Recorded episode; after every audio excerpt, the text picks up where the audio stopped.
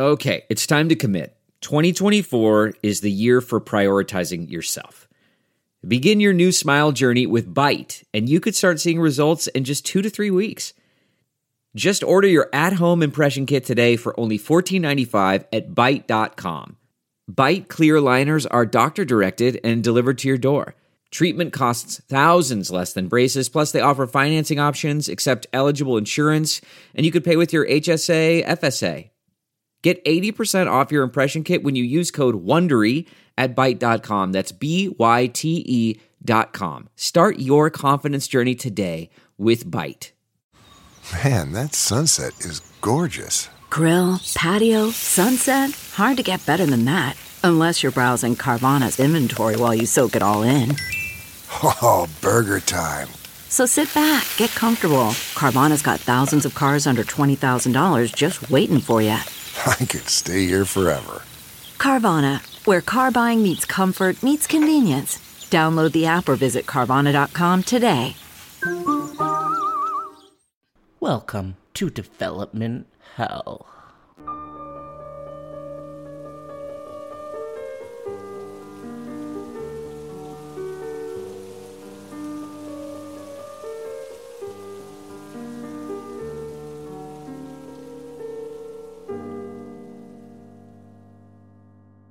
For every horror movie to hit VOD, there are countless others that end up DOA. Development Hell is the podcast dedicated to unearthing these plagued horror productions. We're going to find out what went wrong and then decide if it still stands a shot at the green light. I am your host, Josh Korngut. I am a filmmaker in Toronto, Canada. Development Hell is a proud member of the Dread Podcast Network. Today we have a brand new episode. We're going to be talking about Cary Fukunaga's unproduced It adaptation. That's right, that's Stephen King's It. We are joined today by an extra special guest, Mrs. Emily Gagne. Me and Emily go way back. I'm going to let her introduce herself. So, Emily, who are you? What's your deal? A very deep question. I am a filmmaker as well. I made a movie with Josh called Best Friends Forever, but uh, we've been best friends forever as well in reality. Also, sometimes I write about movies. I have my own podcast. It's called We Really Like Her, and we talk about women in film. Currently, we're talking about Jane Fonda movies if you're into stuff that's not horror. I have an Instagram account called Final Girl Fashion where I put spotlight on women's fashions and horror. So please check that out. Welcome back to the pod, Mrs. Emily Gagne. We've had you here before for Halloween 3D. I think it was like our second or third episode. So this is this is our origins. This is our, our lineage, and I'm so happy that you could come back. I'm happy to be here. It's been a time preparing for this episode. This is this this is a heavy duty oh topic. Oh my god, so much duty. Uh, everything about it is long. Like the movies are long. The miniseries is long. The fucking book or audiobook is so long. Yeah.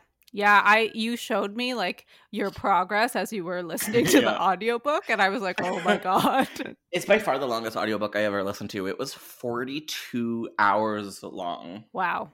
Wow. And you know what? It was great. Like it, uh, I, I, I say that like I hated it. It was really good. I, I was always putting off listening to it and The Stand because they're so fucking long. Mhm. But I'm glad that I came around to it. The Stand, like maybe one day. Yeah. Yeah. You've never gotten through it like as a book I've never or as an tried- audiobook? No, nothing. I've only watched the miniseries, which actually I liked quite a bit. Yeah, I feel like that is still a popular one with people. Not the Mhm. not the recent The Stand we're talking about. Not the new one. not the new one, which I feel like kind of fell off the face of the earth. Like it was like happening and then no one's talking about it since then. Y- yeah, it's not a good sign. No, I'm not interested. Emily Gagne, what's Mhm. your like? What is your relationship with the It franchise? Like, where does it all go back to? What's your what were your first impressions? I feel like, like many people around our age, millennials, I feel like our first introduction to it was not actually the book itself, but was the mini series from 1990. And I Mhm. don't even mean that we'd all seen it, but like, and I don't think I saw it until I was a teenager and I was like renting movies um, from my local video store. But I feel like I saw the image of Mhm. Tim Curry as Pennywise, like as a kid, and it really imprinted on me, and and I found it very very scary and kind of like uncanny valley kind of scary, you know? Oh, definitely. Like just on the cover, right? Of, of yeah. of the double VHS. Yes. So I feel like that was my first intro, and then when I watched the mini series, I think I was still pretty creeped out by him, Mhm. and I think to this day, I mean, I don't know if I'm as creeped out on reflection, but I think like that was like a great example to me as a kid of like great practical effects in horror that like really worked. And I mean Tim Curry of course is incredible. Um and can So really good. make a monster into like a feel like a real living thing. Yeah, totally. Never saw the miniseries until maybe a couple of years ago. Okay. I actually think maybe I saw the uh it chapter one and maybe even chapter two before I saw the miniseries. Because it just it always looked kind of hokey, pokey, schloky. Like it didn't look very good. yeah. Although it did leave a, as you said, like this imprint on our generation in a way. You know, the image of that clown is everywhere. And I think when it comes to the idea of like fear of clowns, a lot of the time it comes down to like fear of Tim Curry as a clown. Yeah, I actually am like famously when I would go to like this is kind of like Halloween horror nights in Canada, like screamers. I Mm. like I remember going to like a clown maze and like being kind of like freaked out by it. And I Yeah, think it was scary. I don't like remember being scared of clowns necessarily specifically outside of it as a kid, but I but I Mhm. do think yeah, it comes back to this character and like the fact that like this is a child killing villain. Oh yeah. I first I want to say thank you for the opportunity of talking about screamers because people may or may not be aware that I, Josh Korngut, did in fact work at Screamers for one Halloween season. It was very iconic and bizarre. But yeah, they had a clown house, like a clown attraction. yeah. And one of the weirder parts about it is I remember there was this room and everything was kind of like glow in the dark. And there were all these patterns all over the wall. And there was someone stationed in that room who had like a morph suit, oh, with the same patterns on it. So like they'd move around the room and you would just sort of get the sense that like something was scurrying around, but you but they camouflaged into the room. Mhm. It was too much. too scary. And I would say maybe that this Pennywise is sort of his maybe his most famous property, like his most famous antagonist. Would you say? I also think Jack Torrance is pretty famous. I don't know if people know, like, if you're not a horror person, if you even know, like, that his name is Jack Torrance. Like, I feel like you would be like, Mhm. Jack, maybe. But Pennywise is so. Like I said, like from kids to adults, you know who Pennywise is, and especially now that there's these these newer its, I feel like this whole generation of kids now thinks of Pennywise as their like horror icon. I was actually like while I was wa- rewatching it chapter one and it chapter two, I like was making sort of like a, a rundown of like horror icons by the decade. And I Mhm. was like, the 70s was like Michael Myers and Leatherface, the 80s, Jason and Freddy, the 90s, Ghostface, the 2000s, I'm going to say Jigsaw, Mhm. and then the two 2010s, Pennywise. you know? absolutely correct. Which Pennywise do you prefer? Um, what are their names? So we said Tim Curry, Yeah. and then we have a Skarsgård, Um, that's Bill. Bill. Bill Skarsgård. Yeah, Mhm. Okay, so you know, I feel like I prefer Tim Curry because he felt a little bit more like a real being to me, Mhm. and I don't. But this is talking more about the makeup, I think, than anything. I think that Bill's performance in it, chapter one and two, is I think he does a really good job. So And good. personally, the the problem for me is some of the CG that they put on him, especially when you know, like if you look at like set photos, he was fully done up. So Yeah. sometimes when I see like the like weird like CGI eyes and stuff, I feel like it takes away from what is like a really impressive performance. Yeah, totally. And I think that's something that these filmmakers kind of do often, not just with these movies, but we'll get there. Yeah. Um, yeah, I you would agree. I think it's like you, you're not a good horror fan if you don't say Tim Curry, even if it's not the truth. So I'm gonna say Tim Curry too. Although this the performance has never scared me, and I revisited these It movies. Say what you will about them, it's a scary fucking performance. There's that scene in It Chapter Two where he has like a long moment under the bleachers with the little girl. Oh yes, yeah. That's I actually think that scene is one of my favorite in in the chapter two. Um, me too. Well, yeah, but me too. I that moment like really stuck in my my head after I watched it this past time. Like I didn't really remember it and I was like why? Because I guess it's such a small scene, but mm-hmm. it's really atmospheric and it's and, it, and, they and they take their time. Yes, and also I think it helps that he's like kind of like shrouded in darkness a little bit, so we're totally. we're not seeing all of those effects. And there's a spooky lightning bug. I don't know, I'm Canadian. I should not have said that. Um oh, right. Firefly. I forgot about that. I was just so I I really liked that little girl, and I wish I could have seen more of too. her. Although yeah. speaking of movies that kill kids, something that has always resonated with me, but really popped up this time, taking in so much of this property, mm-hmm. was Pennywise really feels like a Freddy Krueger archetype to mm-hmm. me, especially it chapter one really resonates as a sort of modern day Nightmare on Elm Street with the tone, with the horror, with the villain. It all kind of works on the same kind of levels that Nightmare on Elm Street works for me. Yeah. And I, I have to say, I really like it, Chapter One. I think it manages to be fun and pretty scary at the same time. Yeah, I definitely saw the Fred Krueger uh, parallels a lot this time. I mean, I, I, think it's always been a little bit there, but because they're both like child killers and and they only mm-hmm. come for kids, mm-hmm. um, and they have like uh their rules are magic like they can appear as anything anywhere right they're supernatural That's so it. so i totally see that and there's also like a small town sort of vibe and mm-hmm. I guess also Pennywise has sort of like fun commentary. Like he says fun things, kind of like Freddy does. And there's sort of this like sexual undercurrent that I think mm-hmm. always comes through for me. From Freddy? From Freddy. And but also I kind of feel from Pennywise. And I, I mm-hmm. don't know if you feel that like reading the book as much but like when i was watching it chapter one and two especially two there's like the one scene where he like licks the glass where there's like a little kid in the oh yeah in the maze and stuff like that where i was like i don't know how i could not read this like a little bit sexually. yeah that was bizarro today's episode is going to be focused on cary fukunaga's it adaptation which never got made and ultimately we're going to dig deep into cary's version as me and emily have managed to read the 2014 draft that Cary wrote with Chase Palmer. For me, the scary clown are those. I think they were kind of from the eighties or the nineties. Those they had porcelain features, but sometimes their bodies were made out of beanbag material. They're like clown dolls. Does this sound familiar? Yeah, of course. They are fucking scary to me. Specifically, those the, yeah, the porcelain clown dolls with the beanbag bodies. I think maybe my dad dated a woman that like had a bunch of them in the 90s and I was like, what is your childhood trauma that you'd want to surround yourself with this.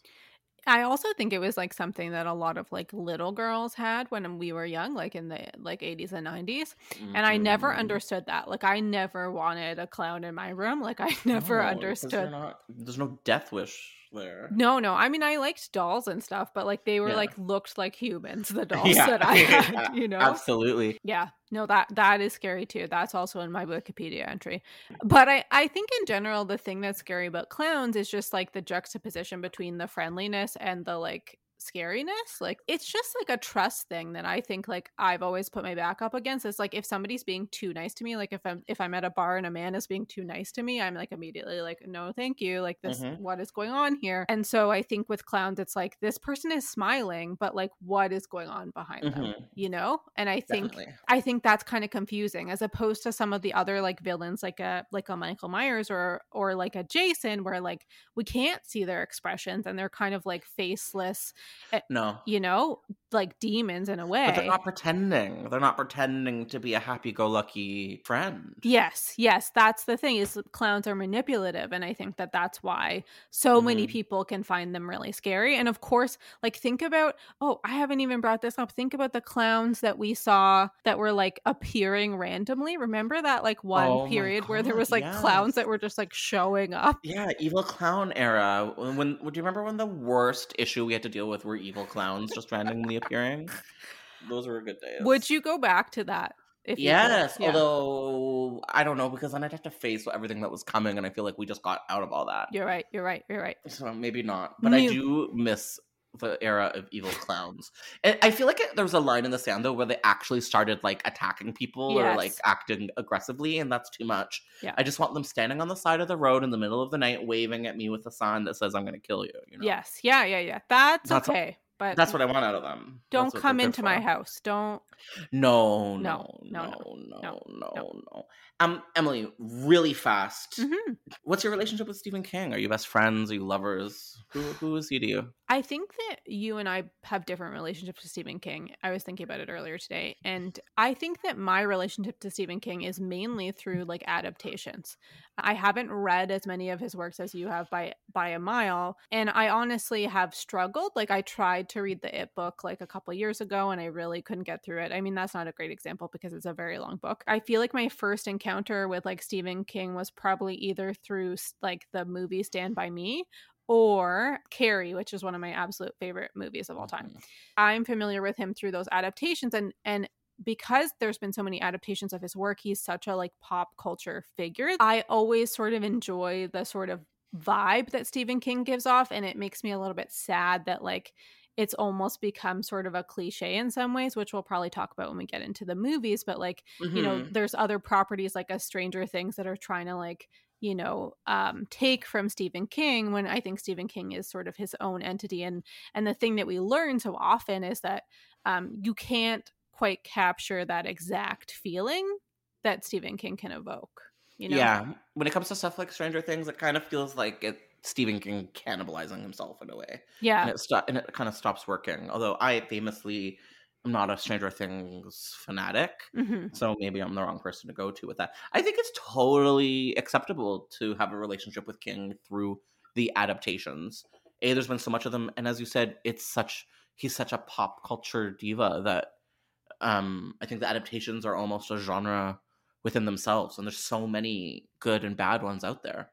Yeah, and I I think like maybe this is something you can relate to too is like the I found it really cool that there was like this iconic horror personality when I was growing up that like even Mhm. if I wanted to talk to a friend or a parent about horror, I could like have an entryway with Stephen King. Um they might not know about like, you know, uh John Carpenter or like um any like iconic horror filmmakers but they they would know Stephen King and they would be able to like at least reference something if they didn't like the horror stuff they might know about you know Stand by Me or like Dolores Claiborne I love like- Dolores Claiborne. I know I just brought it up for you but Thank you.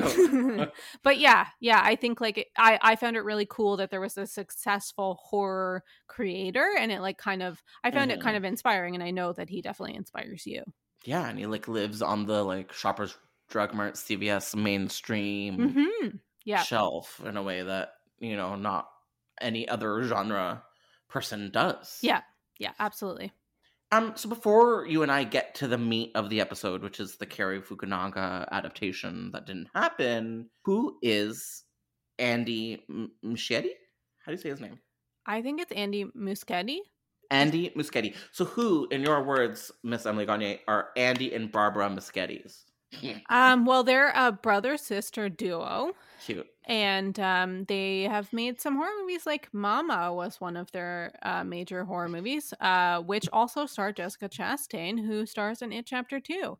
Yeah, Um, and uh, they sort of got involved in the It franchise a little bit later. Like this wasn't supposed to be their thing, but they have now owned the It franchise, and I think it sort of led to them having a lot of other horror opportunities. Like I don't think that they're Uh-huh. going away in the horror realm. No, it seems like they're staying because of the success of this movie. Yeah, Mama seemed to be uh like a pretty big success for them hmm out of the gate, and I got the sense that they were sort of given carte blanche in horror Hollywood to do what they want. I talked to a screenwriter um, a few episodes back that was talking about Hellraiser adaptation, and I know that they definite Hollywood definitely pitched that to them and they passed. So it seemed like they were able to sort of pick whatever project they wanted, and I think they landed on this. I have mixed feelings about them landing on this. I do too. Mhm. Uh, you mentioned CGI being not your favorite thing in the world, and I think that's something that they. Uh, I think that's something that Mama suffered from was too much CGI, and I and I agree preemptively with you that that carried over into these movies a little bit too heavily. Yeah. I'm guessing that I probably am a bigger fan of these movies than you are, especially the first, because the second one I don't feel the same way about. I like them. I would say that I actually liked them perhaps more on this recent rewatch. I Oh, think cool. I think that I like kind of had really high expectations going into the movies when we saw them in theaters because I think Mhm. there was the weight, of course, of the miniseries that I was carrying with me and the scariness of Pennywise. And I think that a lot of the trailers that we saw leading up to the release, like seemed pretty good. Like they they Yeah. really they really Yeah. picked the right moments to highlight and they made it Oh, look yeah. really scary. And so I really wanted to be scared out of my mind. And I will say that when I watched it chapter one the first time with you, like I wasn't as scared as I I wanted to think I be. saw it with you, Em. No, really? I, th- I Oh. saw the second one with you for sure. I know. I, I remember us seeing it together, so maybe that's why I'm blending them. But Oh, yeah, fair um, enough. Yeah. Um, so Andy and Barbara took over the reins from Cary Fukunaga uh, after he sort of got fired from the project. Another person that came on board was a Mr. Gary um, Dauberman. He came on to rewrite the script that Cary and Chase Palmer handed in. He would also go on to write solely all of It Chapter 2. So Gary is the uh, writer behind all three Annabelle films, The Nun, and he's working, I think, on his directorial effort or debut, an upcoming adaptation of Salem's Lot. And I think also Andy and Barbara are definitely more Hollywood friendly artists than Cary Fukunaga and Chase Palmer were. These are people that have like a solid, proven track record making successful, accessible horror movies in Hollywood. So it kind of makes sense to why Warner Brothers would would uh, jump ship from a more alternative artist that they had in Cary going on board with these two, and you're gonna get what you pay for. And I think that they did bring a more mainstream outlook into these films that maybe in some ways worked and in other ways didn't work so well. I know that Um, I yeah. mentioned I know I mentioned uh, Stranger Things earlier, but I, I like really think we can't talk about this without talking about Stranger Things because I, I really feel like this the first one at least feels very post Stranger Things and I Yeah. feel like the vibe that they wanted for this movie was Stranger Things because Stranger Things was this huge hit. Like it was like Mhm. and people still are into it i mean um n- maybe not as much as season one so i i think that they wanted to tone it down while still being scary it's not i said that i don't find th- these movies necessarily scary there are scary parts i'm just i'm not like staying up all night after Mhm. watching them which is what i want to do and so Yeah, often it's what it deserves. yeah, yeah. And maybe a part of it is that I'm not a kid anymore. So, like, I'm not the target for Pennywise's, you know, Mhm. um, fear sucking demoness. But I, but Mhm. I, but I think that, like, definitely they were like, oh, Andy and Barbara can bring us maybe like the Stranger Things take on it that we're looking Definitely. for. And I mean, at the end of the day, they did make a lot of money off of this first one. Huge success. Both of them were were big money makers, but especially that first one. And you were talking about that the trailer for it chapter 1 being really effective. I could be just pulling this out of my butt, but I think that trailer like broke records for like most viewed in a certain amount of time. Um so there was a sh- like a lot of excitement for this movie.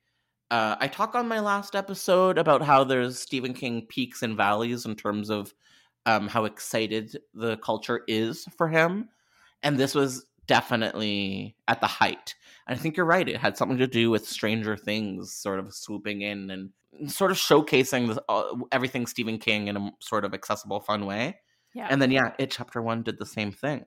Yeah, and they even cast Finn, Finn Wolfhard to, to Yeah, be one of one of the characters.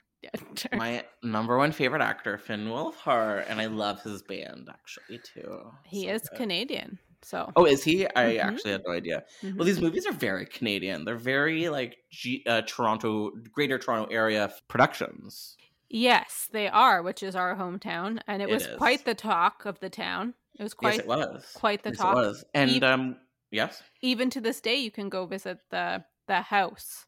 Oh, can you? One. Where Mhm. is that? Pretty sure it's in Hamilton. Don't quote me on it, but uh, Cute. you definitely can visit it, and I'm sure there's lots of people that that do make a pilgrimage. Oh, funny. And a a place in the like a location in the books, and I think in the movies too, is a place called Kitchener Ironworks, and there is a small town not far from Toronto called Kitchener, and that always kind of rang strange to me. You know, uh, the miniseries also has a Canadian connection. It was like shot at BC. Yeah, very much so. So it's there's it's Mhm. creeping into our territory. It is, and I think a friend of uh, a mutual friend of ours worked on these films. Krista, I don't know how to say her last name. Krista Z. If you're listening, Krista, uh, you worked on these movies. That's cool. very cool, very cool. Very cool. cool. In, in, in fact, But I think the overall vibe, like the small town sort of vibe of Derry, like is really well captured in the first one. And I think that like the movie goes big, but not too big. Like the, of Mhm. course the climax is is a bigger moment but i think there's a lot of quiet moments in here that really add to some of the characterization i just i just enjoyed the chapter one when i watched it like it, it felt like Yeah. felt like a, a nice movie like i want to have popcorn watching it you know totally like a almost Spielberg kind of a vibe. Yes, absolutely. Absolutely. And there's like little nods, like we mentioned Freddy Krueger earlier, but like, you know, Nightmare on Elm Street being on the marquee and that Mhm. kind of stuff that I think is fun. Yeah, I think I just generally liked it. I, it I'm not like obsessed with it, but I, I really have a good time with it. How about you? Yeah, I really liked it. I, I think the script for the first movie, thanks in part to Cary Fukunaga, they capture the nuance of evil adults and and the evil of you know looking away rather than speaking up against wrongdoing. It's noticeable that like the adults are not a very big part of the movie in general and when they are a part of the movie they're like horrifying like think about like the pharmacist who's like a total Oh my creep god, so gross. so Yeah. gross and then there's also like bev's dad that we see a lot of like Mhm. all of these- mom, yeah they're like kind of almost grotesque in a way like the they're all like grotesque. yeah they like all seem like extra sweaty and extra like yeah, they do seem sweaty. and like very almost I, I said uncanny valley earlier but there's just something like odd about them that make them seem sort of like almost surreal that i Yeah. think um really kind of speaks to how you feel as a kid about adults so i think that this this movie does a good job at like sort of capturing the like fear that like kids have of adults in a way and that you know adults can be evil too and that you should be Mhm. kind of scared at all times almost it kind of has its hooks in this town and it's like in every nook and cranny i think it's the book i think it's the book i don't think it's the Cary fukunaga script where there's a, a moment where bev's dad so uh, beverly the only female character in the losers club uh, has like a really disturbing relationship with her father who is like sexually and physically abusive to her. And there's a scene in the book where her- beverly's father is a child and he encounters it and it spares his life with the sole purpose of knowing that he's going to grow up and cause this person harm. And so it's, it's very interesting like cycle of abuse stuff that it is able to perpetuate in a pretty insidious spooky way. Yeah.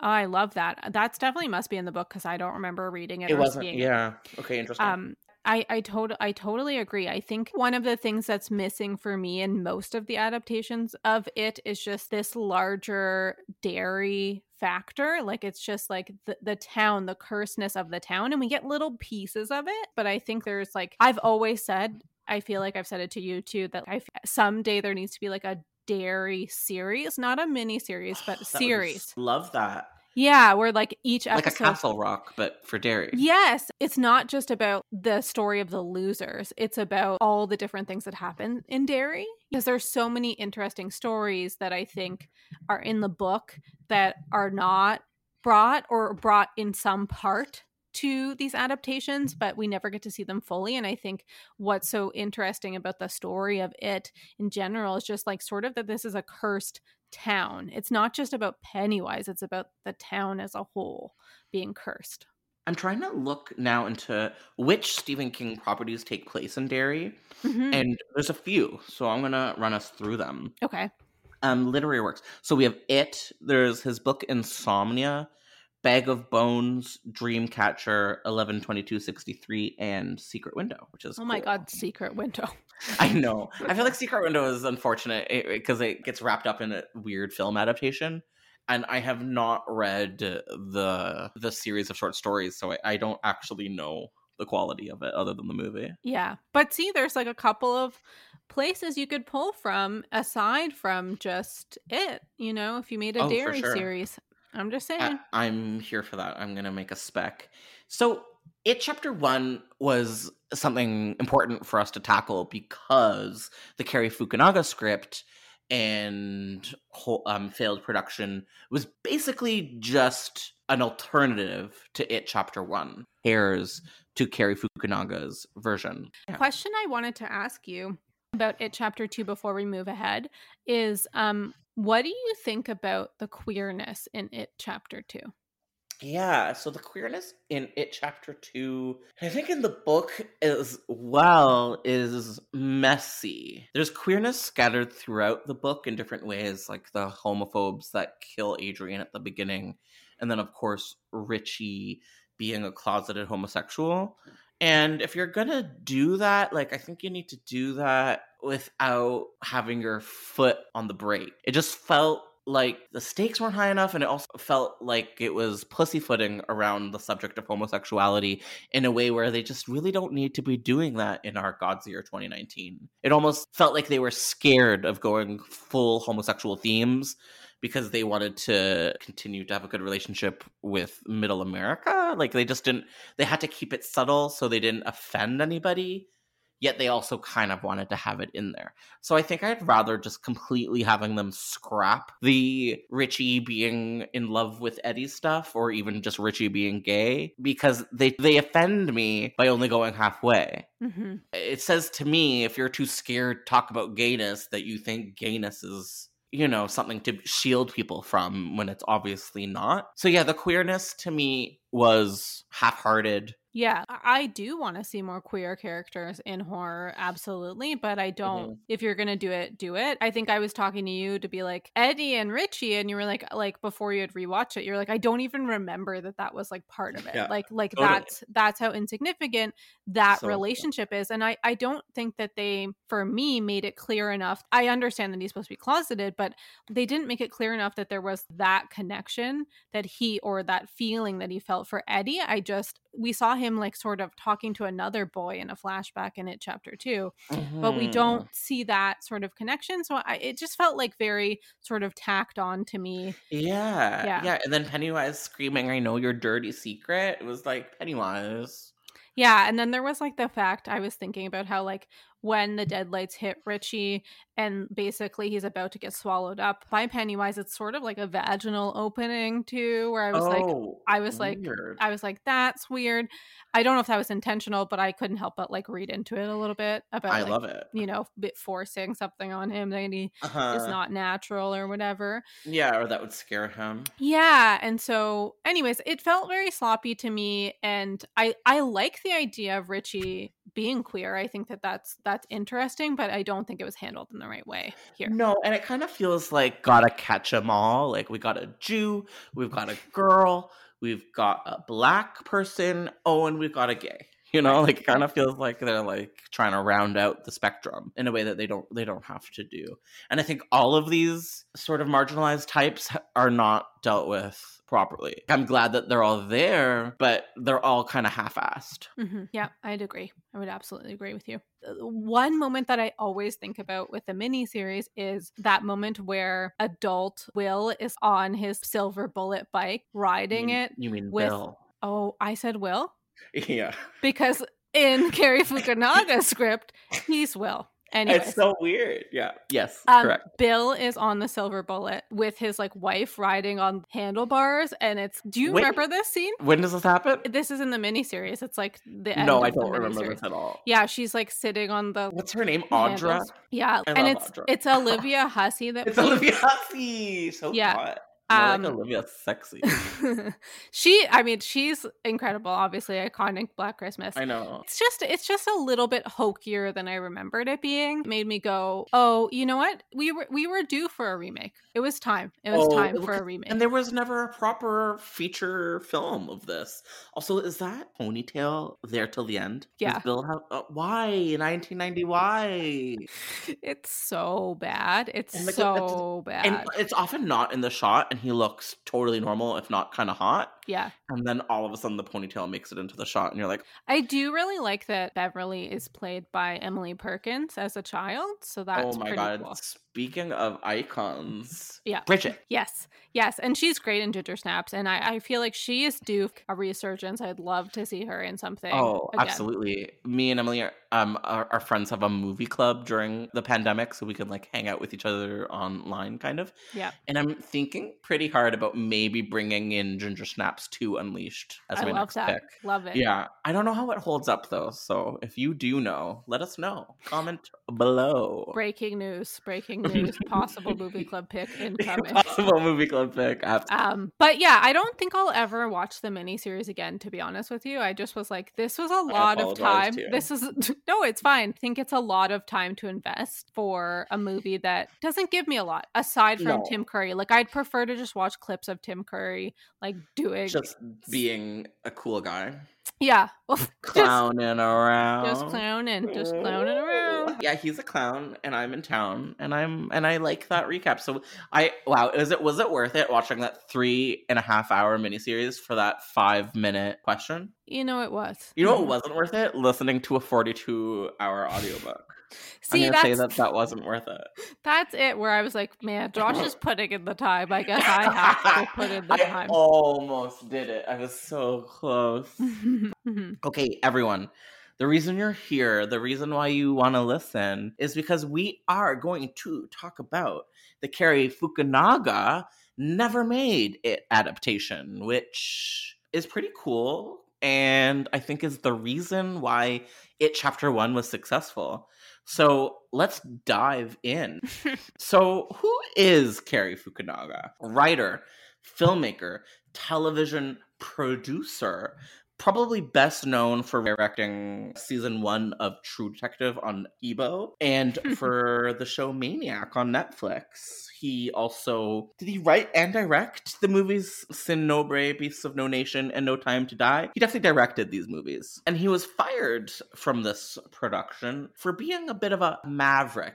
Um, it's hard to know exactly why he was let go. He um, has been interviewed a number of times since, where he says that Warner Brothers were kind of scared that he was too much of a loose cannon and that he was too much of an art house guy and that he wasn't going to be a team player and he swears that he would have been. So i think that's kind of interesting. I get the sense that he was maybe too much of like a, an art house auteur and probably being a little bit difficult which Mhm. is maybe why they let him go but i, I can't say for sure z's. But he was working on this production. I think they hired him in 2012 to start development and he was working on it until at least 2015 so he was in Derry maine for a really long time 27 years. it's all cyclical Was he actually like called a maverick? Like, like is that no no i i use that word i use that word It, Um, it sounds like, and from what we know about him and the things that we've seen of of of his, like I'm not a true detective head or anything, but like there really? is there is definite artistry to that Yeah, show, yeah. whether or not it's your cup of tea.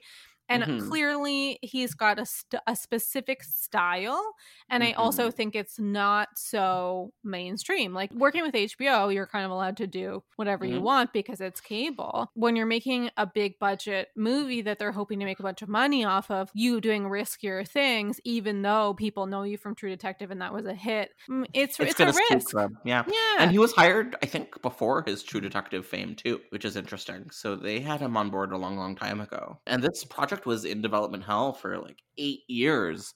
And a lot of people thought it was full on canceled before they brought in Andy and Barbara and Gary. Me and Emily are now going to sort of go through the basic differences between the versions of what we saw. So, what It Chapter 1 turned into under Andy and Barbara versus the It Chapter 1 screenplay that written by Fukunaga and Chase Palmer. I'm going to start us off by saying one of the main weird differences between the script and the actual production was that Cary changed Bill's name to Will. He also changed Henry Bowers' name to Travis. And I thought, why? Like, why are you doing this? It was his brainchild to separate these two films into purely the kids and the adults because the book and the miniseries mix the timelines up where the kids' story and the adult stories are intertwined. This version plays it first the kids and then the adults, and I think that's really effective. And another thing that they do is they make the kids' era the 80s versus the 50s, which is when the King version takes place. So maybe Will and Travis were like more 80s Mm, names, is the only thing I can think of. Uh, yeah, so there was more um, talk of homosexuality in Mhm. the Cary Fukunaga version, but not necessarily in nice ways. The word fag is thrown around very loosey goosey, which makes sense because up until what, like five years ago, that word was thrown around fairly loosey goosey. One of the big differences between the Fukunaga script and the script that we saw is that the Fukunaga version included one of the darker, scarier, more political aspects of the book, which is violence against black people. Mhm. Uh, back in the 60s, there was a black bar in town, like people frequent it, called the Black Spot. mhm. Do you want to talk us a little bit about this? Yeah. Also, just just a note that like th- this script also uses the N word, which Mhm. is not something that I remember at least hearing in these new It movies. Probably because there's not enough time with Mike. I don't think it is. Like I think even when Henry Bowers yells at him for for being black, he says, "Get out of my town" and stuff like that. Yeah. But I don't think he actually uses the N word. Yeah. In in this script, the N word is used, and I mean that's problematic in its own way, but it also feels like a little bit more realistic considering this Yeah, is like ho- so. a small town in the '80s, and these are like horrible like white characters doing this. Same with the word fag. Yeah. To be honest. Yeah. Um, but there's there is this interesting scene. Um, you know, Mike gets a lot more play in this version of the script, and we also like spend some time with Mike's father, Leroy. Yeah. Yes, Leroy. And uh Leroy sort of basically starts telling Mike about something that happened to him when he was young, going to this bar called the Black Spot.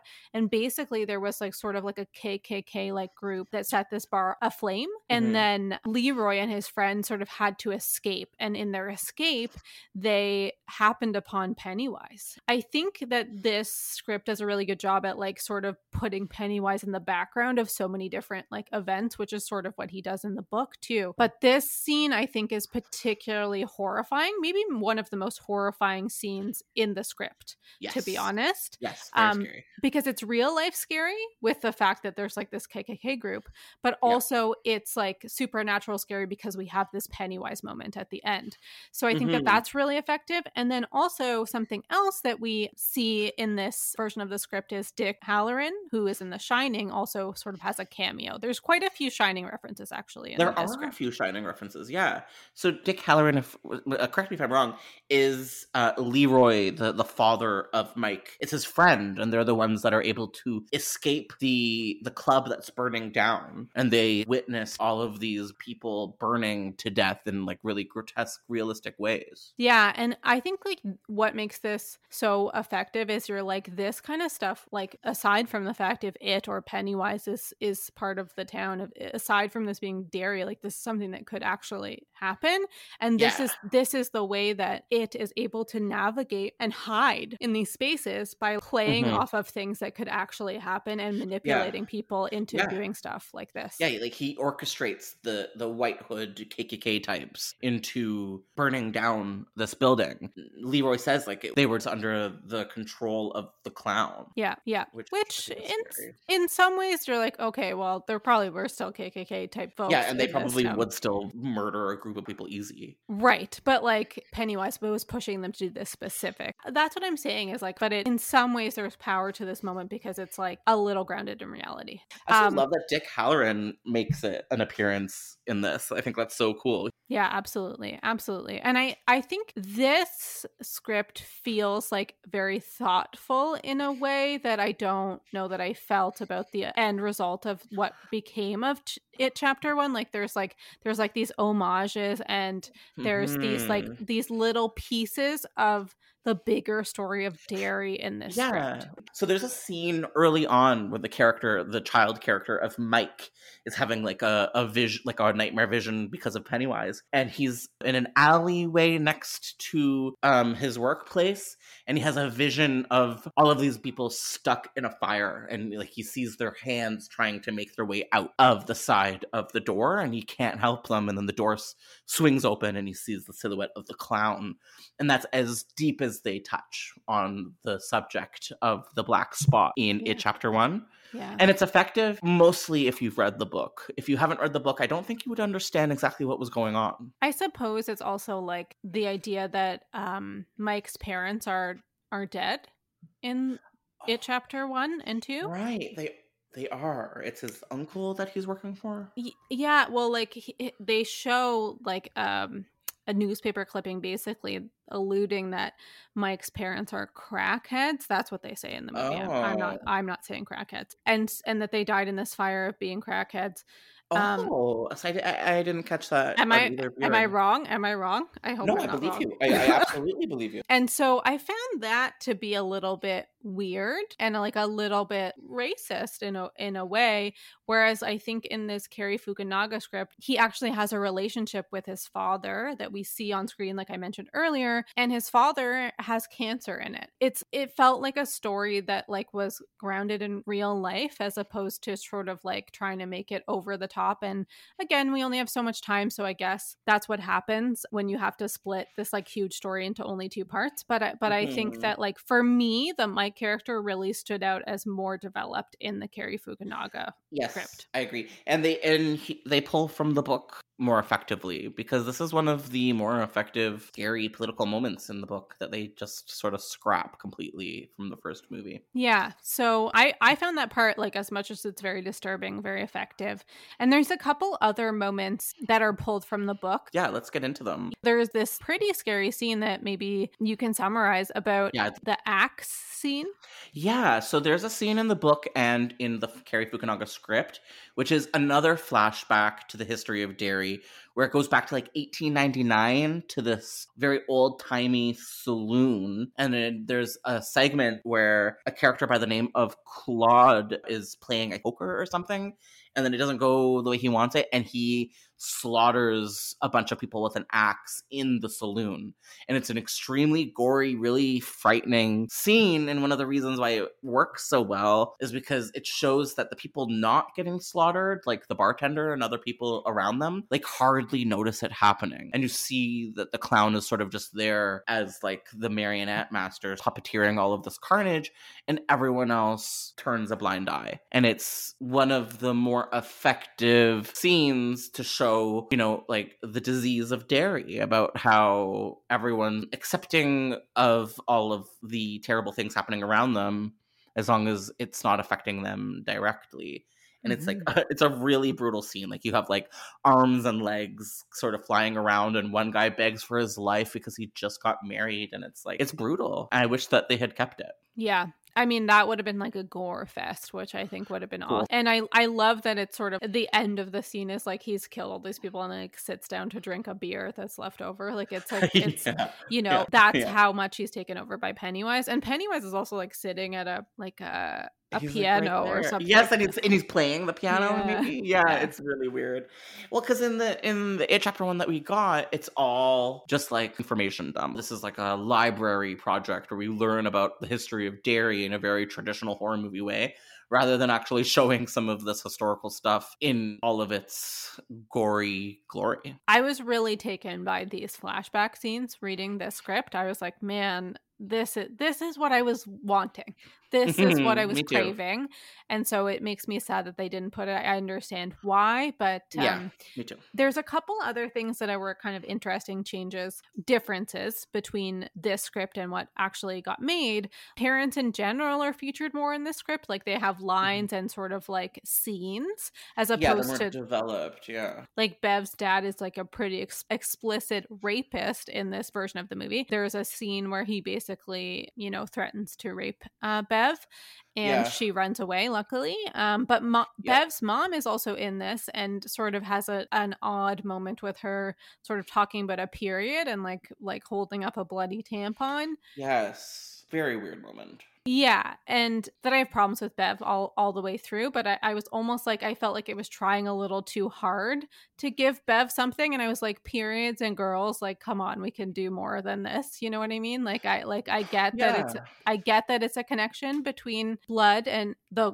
horror of of being a woman and becoming a woman, but it, it just felt like I was like, don't know exactly what I want more from Bev, but I I feel like I want some stuff that's not just about her being mm, a girl. A girl yeah. yeah um, that doesn't have to do with her vagina. You know what I mean? Mm-hmm. Like, so for me, it's like I don't know how much Bev's mom really added to it. I'm not a woman, and so what I think matters a whole lot less, but.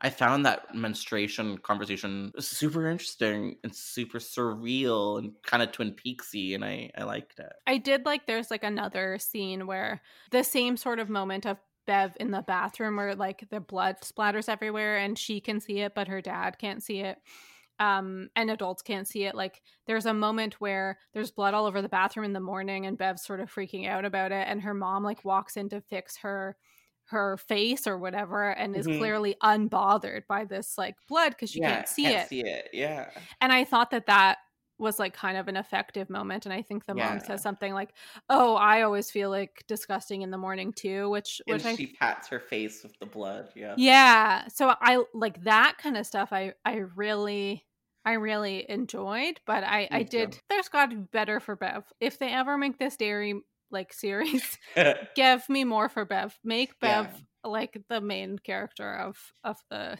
series or something. That is complicated, dependent on being sexualized or on being, you know, a walking vagina. You're right. Yeah, like I wanted to highlight Bev in uh, from it chapter one on Final Girl Fashion. And when I went to like Google her, the character, like there's like shots of her where she's like in her underwear, you know, after they've jumped off the the cliff into the water.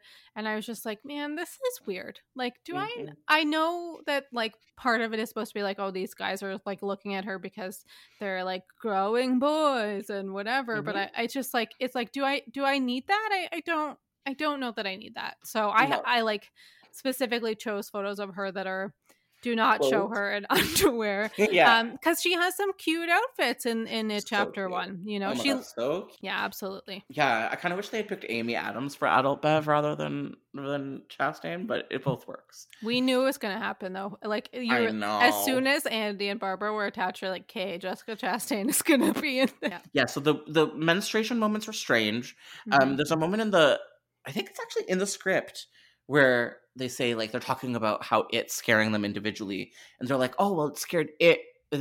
she's it scared Bev with blood, and Richard goes like, "Yeah, because all girls are scared of blood." And mm-hmm. Bev's like, mm-hmm. "You don't know bullshit about girls. It's because yeah. we have fucking menstruation cycles, and then they're like, "Ew." So I was like, "Okay." Yeah, I know. Wow. That that's like a again, that's like a moment where I'm like, okay, I get it, I get it, I get it. Like you don't, you're pushing it down my throat a little bit. You know? Yeah, Um, Yeah. there was there was also just one quote that I wanted to pull from the script about Bev before we move on, talking about that sort of like initial blood scene in the bathroom.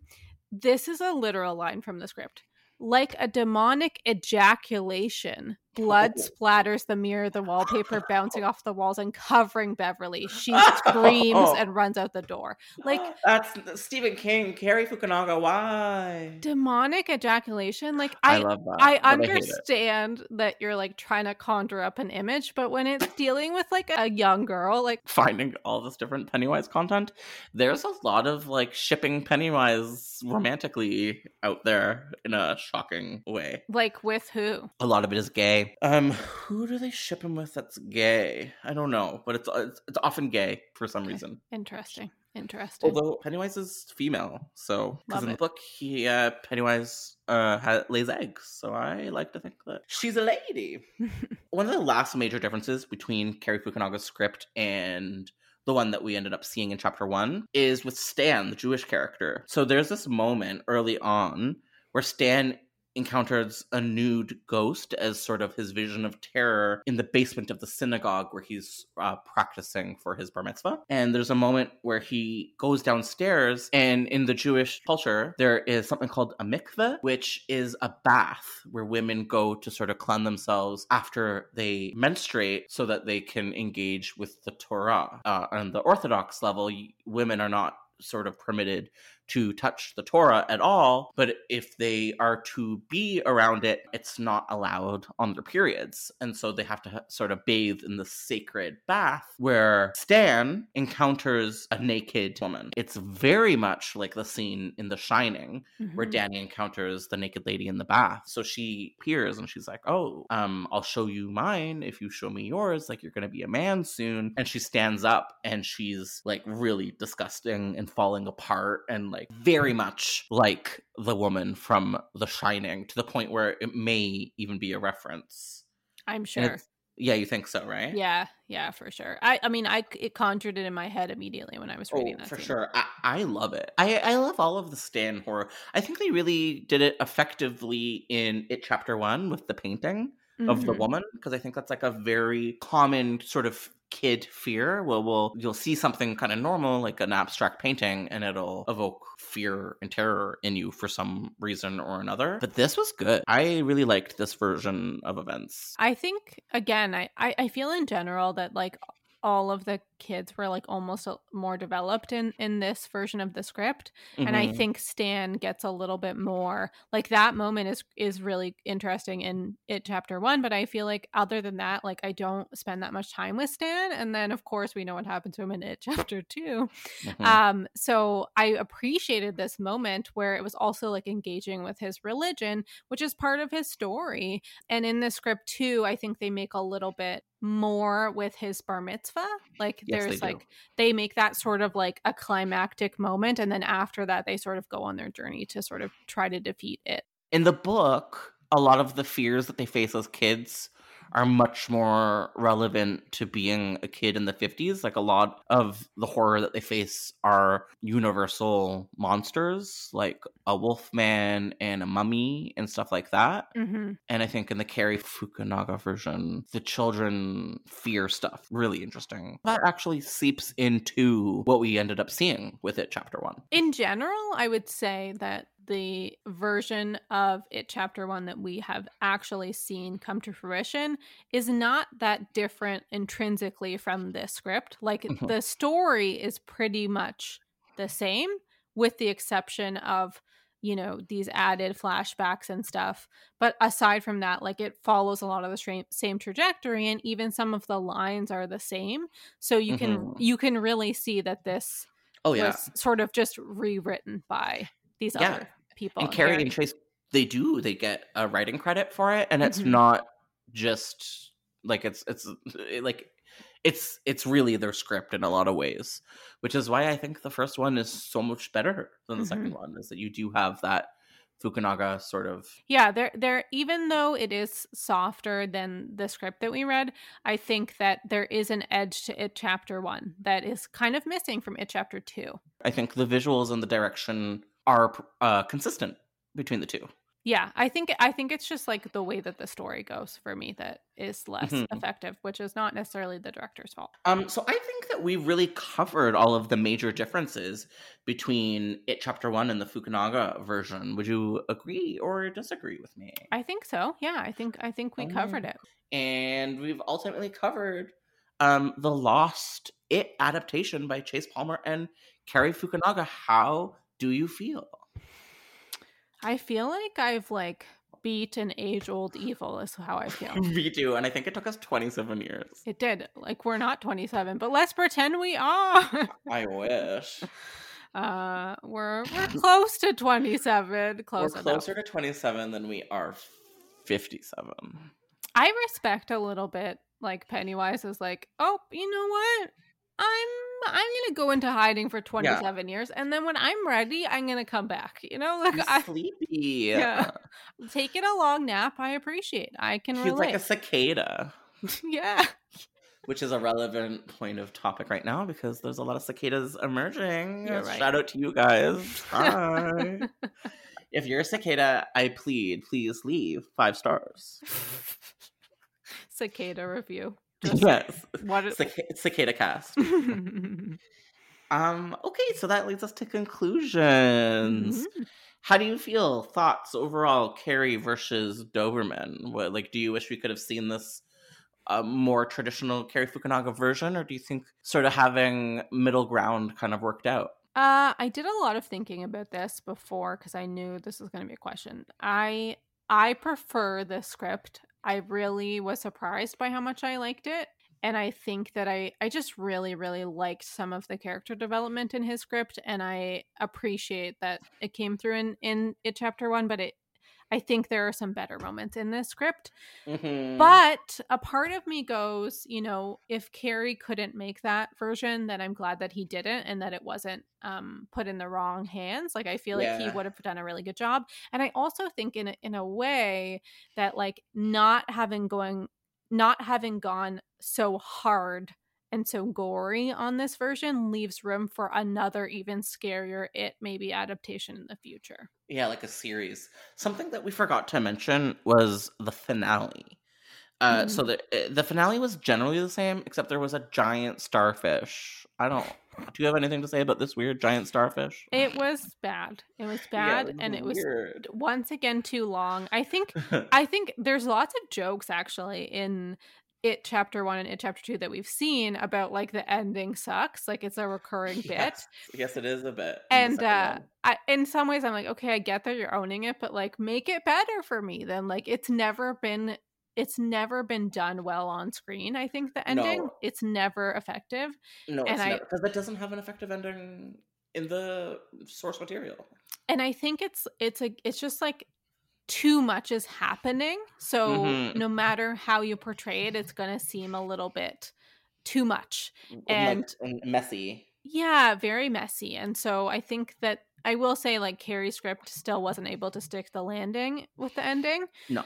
um but uh so much of the lead up and even like the like sort of like tag that the move that the script had like i think was like a little bit better than the ending of it chapter Yeah. two that we saw I I think all of that like hokey, like jokey stuff about um Bill's character not being able to write hmm a successful ending definitely stems from like everyone's criticism on King. Like I think it's like a well known criticism that he faces is that King himself is unable to write a successful ending on his generally successful novels.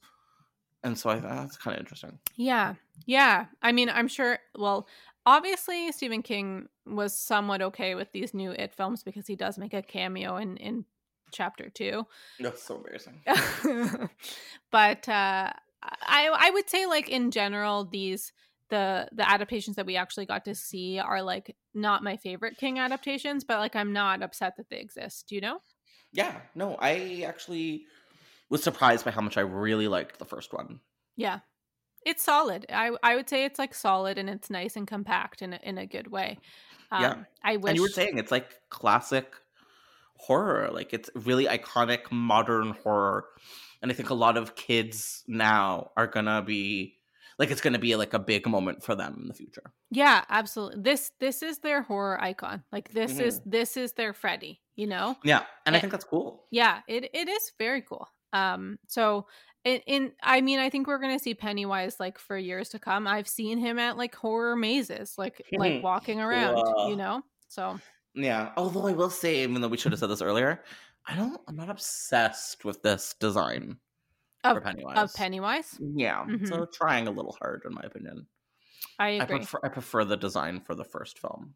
Yeah i i'm with you i'm with you. That i get like i like i said you know a couple times it's just like i think the simplicity of the makeup that they did on tim curry really is effective because the thing is it can be so many different things but i feel like when it is being pennywise the clown like Mhm. he should be a clown and should be like feel real as a clown and i think that that there is a like you're saying too much going on Mhm. um, with his makeup and everything in these versions. Although I do kind of like that one small scene in It Chapter Two where he's like putting his makeup on his face. I I found yeah. found that kind of interesting, and I I have a feeling because we'll never know that Cary Fukunaga would have gone like a sloppier way with the clown makeup on Pennywise if he had I actually with you. directed it. Yes. Yeah.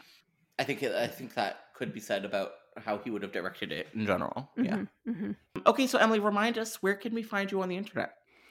Well, if you just want to follow me, I'm on Twitter at Emily Gagne, E M I L Y G A G N E. Um, on Instagram, you can follow Final Girl Fashion at at Final Girl Fashion. Um, I'm happy to take DMs if you've got ideas of of iconic women Oh. in horror that need to be featured. And yeah, that's pretty much it. I'm I'm hoping to start um writing a little bit more about women in horror again, so stay tuned. But if you follow me there, then you'll learn what's coming up next. And thank you so much for going through all of this killer clown content. Appreciate it. And I I this was really fun. So thank you for coming on the pod again. I am always here to talk about horror movies with you. I mean, we do it anyway, so might as well just like mic up and and record it, you know? we truly do. And you know what? One of these days we'll float too. Ooh. You can also follow us online on basically any social media platform at Devil Hell Pod. Uh, so that's it for this week. Thank you for tuning in. Don't forget to subscribe, rate, and write a review because it really helps us get seen in this vast, endless hell of horror movie podcasts. See ya.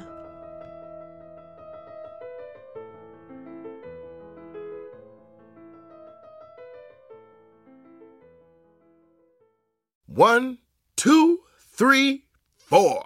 Those are numbers. But you already knew that. If you want to know what number you're going to pay each month for your car, use Kelley Blue Book My Wallet on Auto Trader. They're really good at numbers. Auto Trader.